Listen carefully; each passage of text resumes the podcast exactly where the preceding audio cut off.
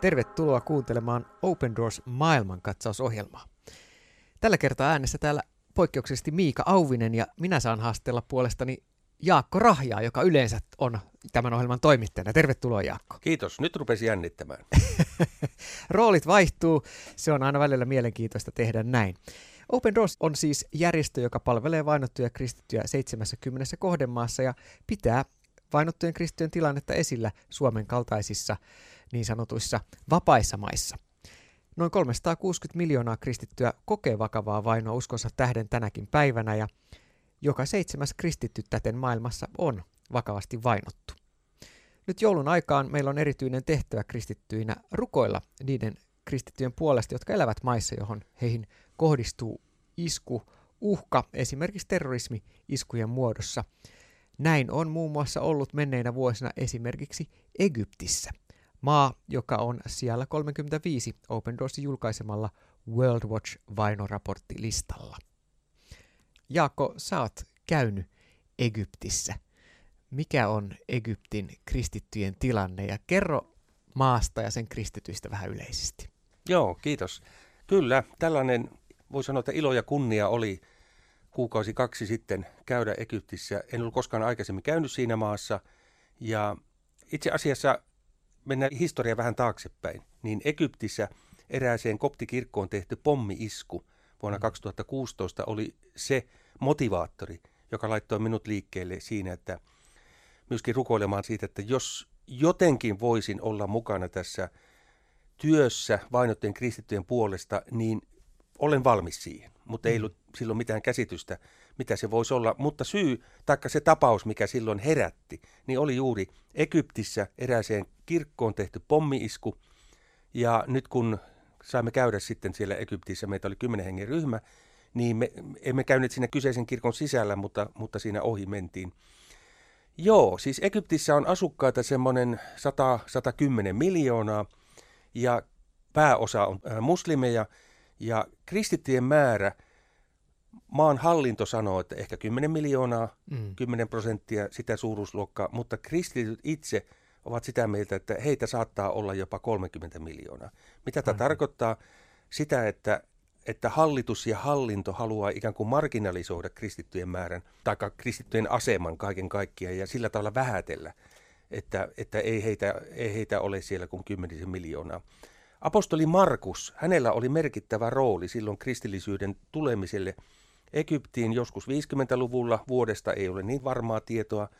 Tosin, jos me ajattelemme, mitä tapahtui helluntaina kerran Jerusalemissa – niin voisi kuvitella, että kristillisyys on jo ennen Markustakin tullut Egyptiin. Mm. Mutta todellakin historiallisesti erittäin vanha, perinteinen kristillinen maa. Niin, ja vielä yksi tärkeä asia näin joulun aikana, pyhän perheen maa, taikka paikka, jossa pyhä perhe oli pakomatkalla. Ja saimmekin muun muassa käydä sitten Almenian kaupungissa, olla yötä hotellissa, jonka nimi oli Holy Family Hotel. Mm. Ja siinä pyhän perheen, pyhän, pyhän perheen, perheen hotelli. hotelli. Joo. Ja perimätiedon mukaan siinä vieressä, kun on ö, luostari, niin perimätiedon mukaan se oli yksi paikka, missä tämä meidän pyhä perheemme vietti aikaa jonkin aikaa. En tiedä kuinka kauan. No, se on perimätietoa, pitääkö mm. paikkansa, se nyt ei ole tässä niin kauhean merkittävää. Mutta näin evankeliumi kertoo, että he pakeni Maria Joosef Jeesuslapsen kanssa Egyptiin lasten murhaa Jerusalemista ja Egyptistä kutsuin poikani. Tässä toteutetaan vanhan testamentin ennustus. Ja siinä on muuten mielenkiintoinen kohta, kun enkeli ilmoitti Joosefille, että ota lapsia, hänen äitinsä mm. ja niin edelleen lähde. Ja viesti tuli Jumalalta, minä olen teidän kanssanne. Kyllä. Siis sillä pakomatkalla, ei vain, vain niin kuin siellä – nykyisen Israelin alueella, vaan kun te joudutte lähtemään pakomatkalla, mm. niin Herra lupasi, että hän on siunaamassa ja varjelemassa mm. myöskin tuolla matkalla. Tämä on aika rohkaisevaa ja myös puhuttelevaa, että Jeesus itse on ollut myös pakolaisena, kokenut senkin osan tuolla Nigeriassa, jossa sitten taas itse vastikään olin ja kävimme siellä kristittyjen pakolaisten keskuudessa useammallakin pakolaisleirillä, niin muistutin heitä, että Jeesus itse on kokenut myös sen osan. Jeesus itse on tietoinen ja kulkee teidän rinnalla myös näissä tilanteissa. Mutta takaisin Egyptiin. Egyptissä siis kristittyihin etenkin vuosina 2011-2016-17 kohdistui toistuvia näitä ääri-islamistien tekemiä terrori-iskuja. Miten kristillinen yhteisö vastasi näihin ja mitä niistä on seurannut? Ehkä se, voi sanoa näin, suomalaisille kristityille suurin yllätys oli sana anteeksi antamus. Siis se, että kun eri tila, näitä pommi-iskuja on toki paljon ja, ja varmasti tapauksia myöskin erilaisia, mutta yleinen sävy oli se, että vaikeankaan tapauksen jälkeen jäljelle ei ole jäänyt katkeruus, vaan anteeksi anto. Ja se on minusta aika käsittämätön asia. Jotenkin ajattelen, että meille suomalaisille se on, me luullaan, että me tiedetään jotakin anteeksi antamuksesta, mutta näin, näin uskalla niin ajatella, että, että onkohan se nyt kuitenkaan ihan niin. Ymmärrämmekö kuitenkaan loppujen lopuksi, mitä tarkoittaa anteeksi antamus? Okei, se liittyy myöskin siihen, mitä me saamme anteeksi omien syntiemme tähden Jumalalta. Mitä, mitä tarkoittaa, kun Jumala oman poikansa antoi meidän syntiemme sovitukseksi. Ehkä me jotain aavistamme, mutta vain pieneltä osaltaan. Tuossa kun sanoin, että 2016 oli tämä pommiisku Kairon kirkkoon, joka herätti minut aikanaan tähän työhön ja johdatti myöskin Open Doorsiin, niin siinä Samiha-niminen nainen, joka selviytyi, ihme kumma siitä pommiiskusta, loukkaantui erittäin pahasti. Lääkärit sanoivat, että hän ei tule selviytymään, mutta hän selviytyi. Siis Jumalan tahto oli toinen.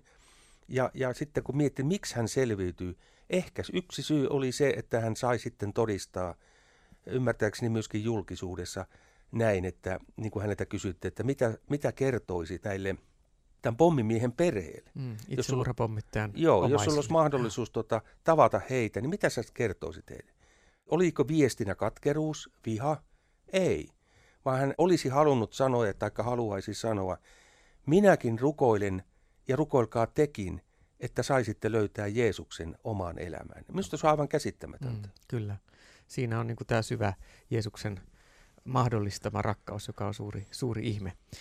Kristittyjen tilanne siis Egyptissä on ollut haastava monilla tavoin. Oli nämä muslimi veljeskunnan valtakausi 2011 jälkeen, kun oli arabikevään tapahtumat ja, ja se kuohutti koko egyptiläistä niin kuin Lähi-idän monia yhteiskuntia.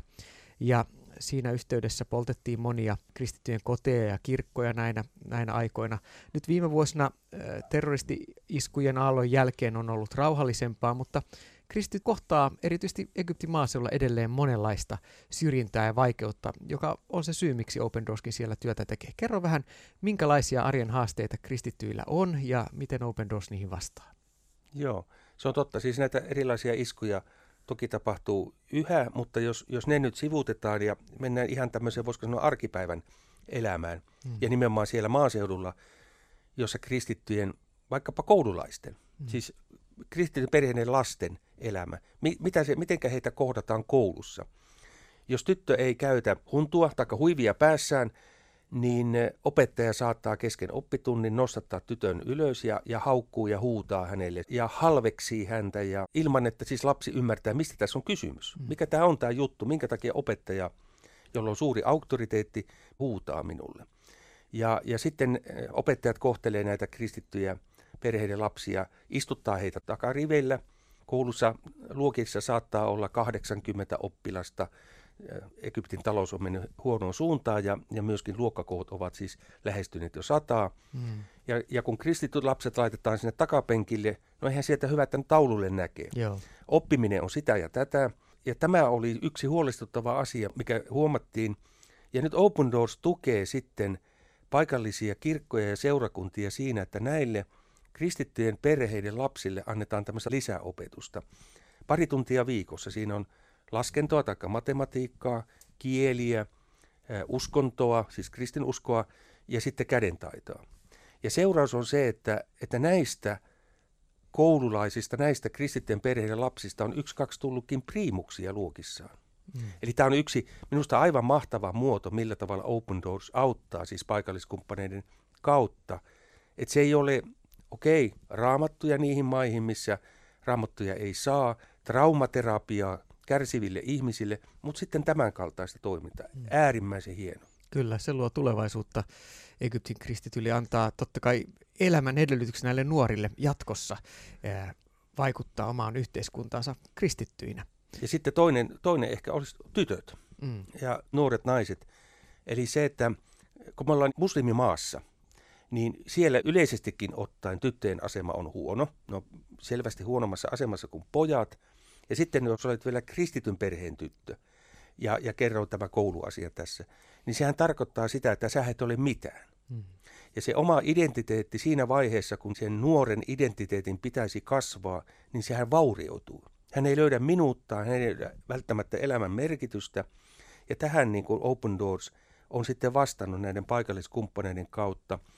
Järjestää sellaisia, tai sellainen hanke, jossa näille tytöille halutaan tuoda se viesti, että sinä et ole riippuvainen ympäröivien ihmisten suhtautumisesta sinuun, vaan Jumalan rakkaus kohdistuu myös sinuun, yhtä lailla niin kuin vaikka poikiin tai kenen tahansa muuhun. Ja että sinun identiteettisi perusta on tässä, Kristuksen rakkaudessa, eikä sinun tarvitse hakea niin kuin hyväksyntää jostain muualta. Ja minusta tämä on itse asiassa äärimmäisen tärkeä asia myöskin meille Suomessa oleville nuorille. Kyllä ihan jokaiselle meistä identiteetti, joka rakentuu Kristuksen varaan, on kestävä Kyllä. identiteetti. No, tämä oli mahdollisuus tutustua tosiaan Open Doorsin työhön Egyptissä ja nähdä Egyptin kristittyjen tilannetta, todellisuutta ja myöskin vähän egyptiläistä kulttuuria ja, ja sitä valtavan rikasta pitkää historiaa. Miten näihin matkoihin, niin kerrotko, jos joku kuulijasta haluaisi lähteä ja nyt vaikka tässä joululoman aikana miettii ensinnäkin toki, että miten voisi palvella vainottuja kristittyjä, niin, niin, niin mistä löytyy lisätietoja ja sitten ehkä kiinnostunut myöskin tutustumaan matkan kautta Open Doorsin työhön. Mistä löytyy lisätietoja? Joo, ihan sanoisin tähän, että siis suosittelen ehdottomasti. Mm. Että mä en ollut kauhean innokas lähtemään eri syistä tälle matkalle, mutta, mutta voisin sanoa, että onneksi ja oli siunaus, että näin tapahtui, että pääsin mukaan siihen – ja saimme kokea ja nähdä jotakin sellaista. Joku kysyi, että oliko se matka sellainen, mitä olit ajatellut, niin vastaus on, että ei todellakaan. Se oli huomattavan paljon rikkaampi ja mm. antoisampi, että en olisi osannut kuvitellakaan, minkälaisia, kun sen omakohtaisesti näkee ja mm. kokee ja, ja, ja meille kerrotaan erilaisia asioita, niin onhan se, onhan se vaikuttava. Ymmärtääkseni Open Doors järjestää nyt ensi vuoden aikana, siis vuoden 2024 aikana, olisiko neljä matkaa, ja opendoors.fi kautta matkat, niin siellä on sitten näistä tietoa, ja siellä on myöskin lomake, johon voi täyttää ja lähettää sitä kautta, niin sillä tavalla sitten pääsee mukaan. Eikö niin, Mika, että ensi vuonna, siis 24, on ainakin Lähi-Itään, eli Irakin suuntaan matka tulossa, ja, ja, ja oliko Marokkoon sitten myöskin, ja taisi olla Turkkiin. Hmm. Oliko joku vielä? Sitten on vielä ä, Alankomaihin, eli meillä on matka, matka, jossa on mahdollisuus tutustua Open Doorsin pääkonttoria siellä olevaan Veli Andreas-keskukseen, eli saada käsityksen Open Doorsin työn historiasta, sen taustasta ja tästä päivästä kuulla myöskin todellisuudesta juuri nyt. Mutta siis sivusto opendoors.fi ja sieltä matkat. Kyllä.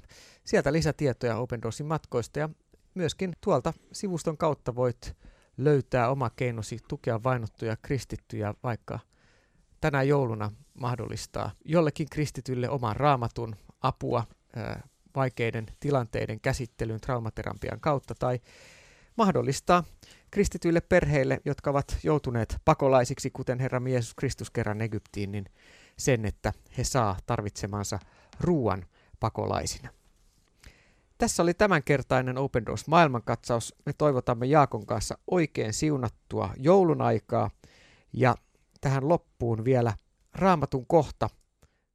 Luukkaan evankeliumin luvusta kaksi. Mutta enkeli sanoi heille, älkää peljätkö, sillä katso, minä ilmoitan teille suuren ilon, joka on tuleva kaikelle kansalle.